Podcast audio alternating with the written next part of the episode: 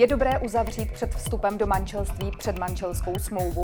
A kvůli čemu se lidé v rodině nejčastěji soudí? To se dozvíte v dnešním pořadu know-how na téma rodinné právo. Vítá vás u něj Michaela Vašinová. Nové podcasty na LegalTV.cz Pane doktore, hovoří se o tom, že nesporné rozvody by mohly řešit notáři. Co si o tom myslíte? O tom se, o tom se hovoří. Otázka je, jestli eh, máme tady dvě různé situace. Jedno jsou bezdětné rozvody, tam by to asi zřejmě problém nebyl, a pak tu máme eh, rozvody s dětmi. A tam je vždycky silná úloha státu v tom poskytovat eh, ochranu dětem, které mohou být ohroženy konfliktem mezi rodiči. A stát se vždycky snažil zajistit, zajistit tuto ochranu prostřednictvím soudu v tom rozhodovém řízení. Já osobně si myslím, že Eh, ty standardy, které jsou kladeny na soudy, pokud by byl někdo jiný schopen převzít, tak bychom o tom mohli teoreticky uvažovat, ale zatím nevidím nikoho jiného, kdo by to byl schopen zvládnout.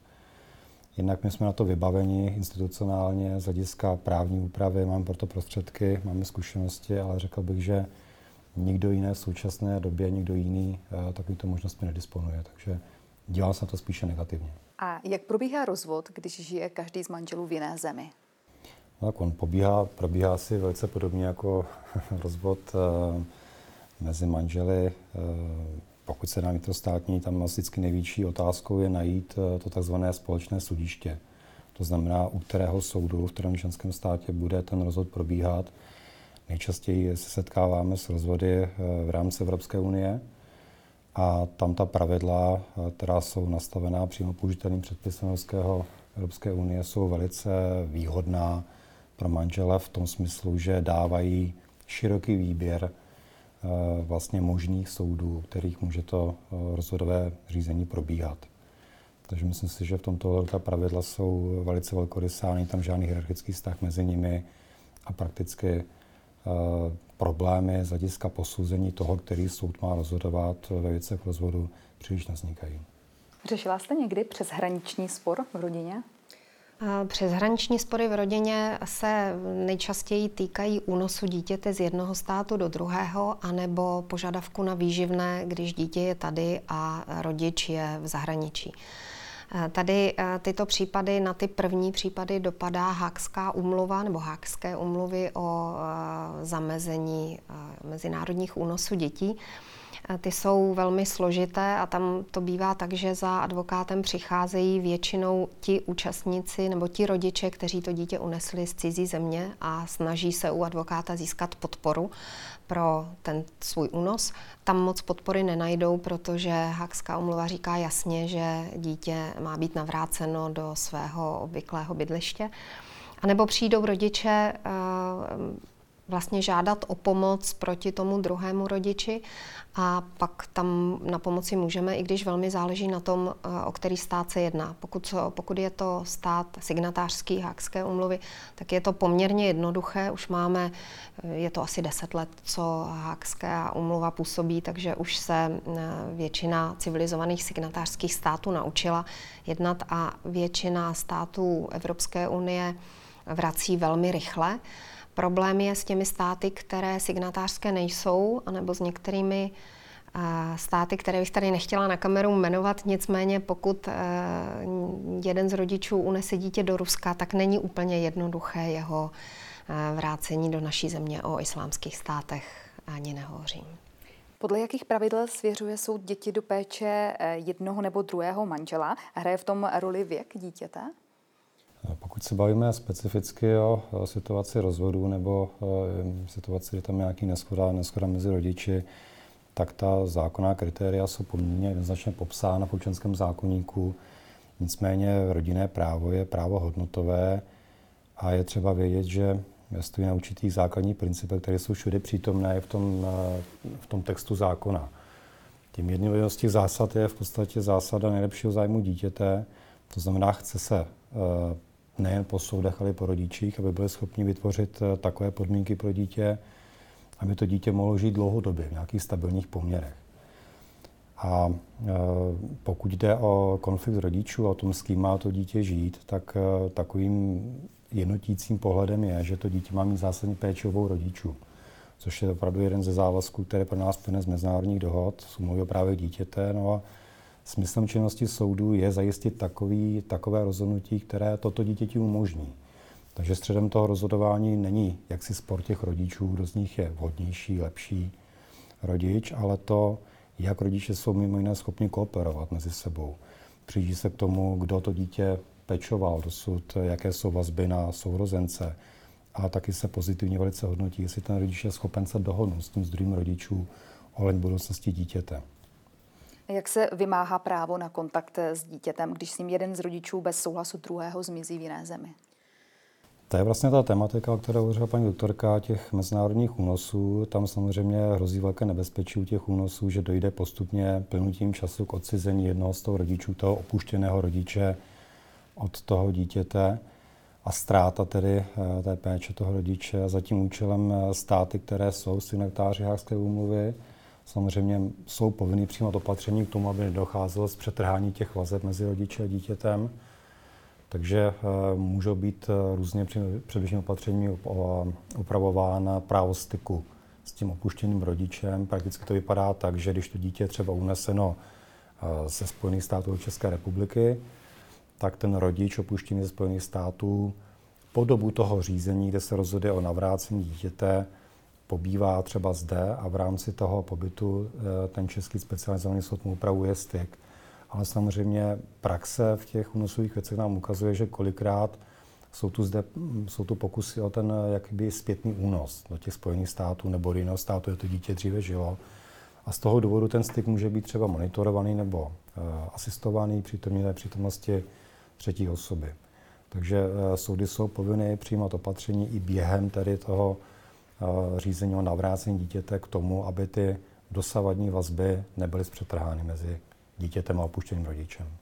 Já bych jenom doplnila, jestli můžu ještě k té předchozí části, o které mluvil pan eh, doktor, totiž, že z mého pohledu zásadní změna nastala přijetím občanského zákoníku a koncepcí rodičovské odpovědnosti. A z té totiž vyplývá, že eh, otec i matka mají nedělitelnou odpovědnost, právo i povinnost o dítě pečovat. Takže vlastně to, čemu jsme dřív říkali, dítě je svěřeno do výlučné péče jednoho z rodičů, to vlastně už úplně padlo. Dneska je to tak, že může být, že v rozsudku se dítě nebo rozsudkem se dítě svěří do péče jednoho rodiče, ale pak záleží na tom, jak ten druhý k tomu přistoupí. Existuje dneska České republice malá skupina otců, protože bývá to tak, že do té péče se svěřuje matkám, kteří o e, širší péči o dítě nestojí, ale ta skupina se stále zmenšuje a zmenšuje. Naproti tomu existuje obrovská část e, tatínků, kteří mají o dítě opravdu velký zájem, eminentní. Důvody nejsou úplně podstatné. A tito tatínkové si tím svým zájmem péčí, aktivitou, tím, že eh, to právo uplatní u soudu, vlastně vybojují širší, širší až rozšířený styk, ba dokonce střídavou péči. Což je vlastně přesně to, o čem mluvil pan doktor, že totiž obě, oba rodiče mají právo na to vychovávat své dítě. Takže mm, pokud dneska eh, k, té, k těm zásadám vyplývajícím z úmluvy o právech dítěte přidáme koncepci rodičovské odpovědnosti a právo dítěte na kontakt vlastně 50% plus minus s jedním a s druhým rodičem, tak když nejsou úplně výjimečné situace, úplně výjimečné případy, a těch je opravdu tak málo, že jsou to jednotky procent, tak tatínek i maminka se budou o to dítě plus minus střídat v poměru plus minus 50 na 50 nebo 40 na 60 A jak se stanoví výživné na dítě? Můžeme si to říct eh, na modelovém příkladu, kdy každý z manželů má průměrný příjem 36 tisíc hrubého a soud svěří dítě do výchovy jednoho z nich. Jak vysoké bude výživné? A, tak já na začátek musím říct, bylo by hrozně jednoduché říct, že tady máme nějaké tabulky, že soud se do nich pohlédne, že udělá ten propočet a vypočte. Možná, že to platilo před těmi deseti lety, ale dneska eh, se ta situace mění právě v důsledku rodičovské odpovědnosti a v přímé úměře k tomu, jak moc jeden a druhý rodič o dítě pečuje. Takže když si tento modelový příklad vezmeme, tak pokud bychom dítě svěřili mamince, tatínek by měl 35 tisíc a byl to řidič kamionu, který by se vůbec o to dítě nezajímal, tak výživné by se mohlo, a teď velmi obecně, protože každý případ je velmi individuální, záleží na věku dítěte, na zdravotních poměrech, na, na všech možných dalších věcech by se to výživné mohlo pohybovat třeba, teď si zahraju na soudce, v rozmezí 3,5 tisíce až 8 tisíc korun a bylo by to tak plus minus v pořádku. Záleží samozřejmě na věku. Jinak by to bylo u 18-letého, jinak u 5-letého. Jenomže všechno se to zkomplikuje tím, když ten tatínek nebude ten distanční tatínek, kterému stačí jednou za tři týdny dítě vidět, ale bude to tatínek, který o to dítě bude mít velký zájem, který si s maminkou domluví rozšířený styk, to znamená, bude mít to dítě 40% v roce nebo dokonce tatínek, který bude tak aktivní, že řadu kroužků bude platit on sám, řadu aktivit toho dítěte. Dneska soudy velmi berou v úvahu i to, jak moc se tatínek a maminka o to dítě stará, takže tam by taky mohla nastat situace, že to výživné by mohlo být výrazně nižší, když by tatínek hradil jiné náklady, protože by se vlastně rozložila ta péče mezi oba rodiče. A pokud je střídavá péče mezi rodiči, pak dokonce nemusí být ani výživné žádné. Takže to záleží, je to velmi individuální. Setkáváme se s tím, že i u střídavé péče platí výživné oba, každý jeden druhému ve stejné částce nebo v rozdílných částkách podle toho, jak, jak je rozdílný příjem obou rodičů. A nebo dokonce máme případy, kdy platí jenom ten rodič, který má vyšší příjem druhému rodiči, ale je to opravdu velmi individuální. A z jakého příjmu se vychází u manžela, který podniká a jeho firma je ve ztrátě? Ehm, ta pravidla pro výpočet nebo pro určení toho výživného, které vlastně není bylo správně řečeno, že to je vždycky taková jakoby, uh, úvaha určitého rozmezí, protože v typově podobných případech můžeme očekávat typově podobné rozmezí, nikoli v nějakou konkrétní částku, každý případ je jednotlivý. Tak se zpravidla vychází z toho, jaké jsou schopnosti a možnosti takového rodiče povinného placení výživného, ale kromě toho se přihlíží k majetkovým poměrům celkovým. To je pokud tedy víme, že někdo uh, o sobě tvrdí, že je dlouhodobě ve ztrátě, ale přitom je zjevné, že jeho výdaje dlouhodobě jsou uh, řádově vyšší než jeho příjmy, tak si musíme dát otázku, jako čím to vzniká, jestli tam ty skutečné, reálné poměry majetkové nejsou jiné. A pak řada soudů se přiklání vlastně k tomu, uh, že to výživné jak si odvozuje i od té skutečné životní úrovně toho rodiče, který je Eh, povinen eh, platit to výživné. Já bych tomu jenom dodala, že uh, také to soudy dělají tak, že pokud uh, ten jeden z rodičů nemá vůbec žádný příjem, nebo dokonce je ve ztrátě, je to podnikatel a je papírově ve ztrátě, tak to dělají tak, že vezmou jeho schopnosti, to znamená vzdělání, zdravotní stav a obrátí se na úřad práce s dotazem, jakým způsobem by byl takový žadatel o úřad o práci na úřadu práce zaměstnán, jaká práce by mu byla nabídnuta, například pokud je to klempíř nebo pokud je to středoškolský profesor.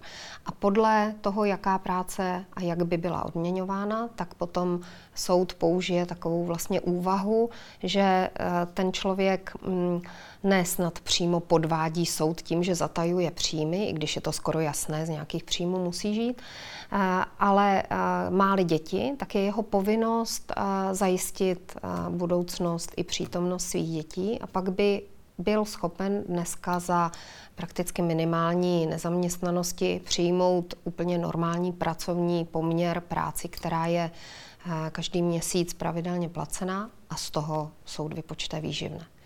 Závěrečná otázka ještě na vás oba. Můžete dát na základě svých zkušeností nějakou radu manželům, kteří se rozvádějí? Tak si začít. Já bych doporučila nejenom manželům, kteří se rozvádějí, ale vlastně všem rodinným příslušníkům, aby se pokusili dohodnout. Za prvé dohoda, za druhé dohoda, za třetí dohoda. Když to nepůjde, aby navštívili odborníky, kteří jsou tady k tomu, mediátory, terapeuty, orgán sociálně právní ochrany dětí, specializované advokáty. A teprve, když tohle všechno selže, řekla bych, po roce pokusů, tak teprve potom je čas na to, aby uvažovali účastníci o nějakých návrzích, o nějakých, o tvrdém použití rodinného práva. Já bych se tomu připojil, v zásadě to je eh, výstižně řečeno, skutečně ta dohoda má vždycky smysl. Eh, stát do této oblasti eh, rodinných vztahů vstupuje jenom tehdy, když mu tam někdo otevře dveře. A ta oblast je považovaná za jednu z nejvíce intimních oblastí mezilidských vztahů a je především zájmu samotných aktérů, aby si ty poměry upravili mezi sebou. V protože pak, když to stoupí do třetí, tak ty výsledky mohou být jiné, než původně zamýšleli. Děkuji našim hostům. Tolik advokátka doktorka Daniela Kovářová, bývalá ministrině spravedlnosti, spisovatelka a prezidentka Unie rodinných advokátů a doktor Lubomír Ptáček, soudce Nejvyššího soudu České republiky. Děkuji za rozhovor. Naschánou. Děkuji.